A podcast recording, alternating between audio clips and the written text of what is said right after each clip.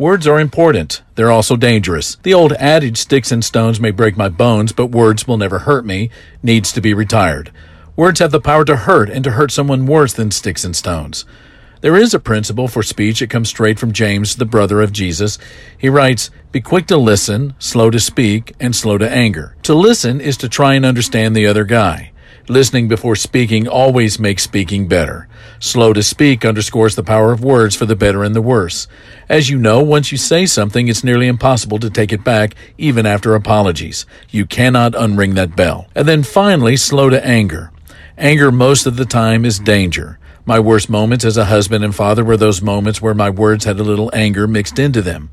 James's advice is good. Quick to listen, slow to speak, and slow to anger.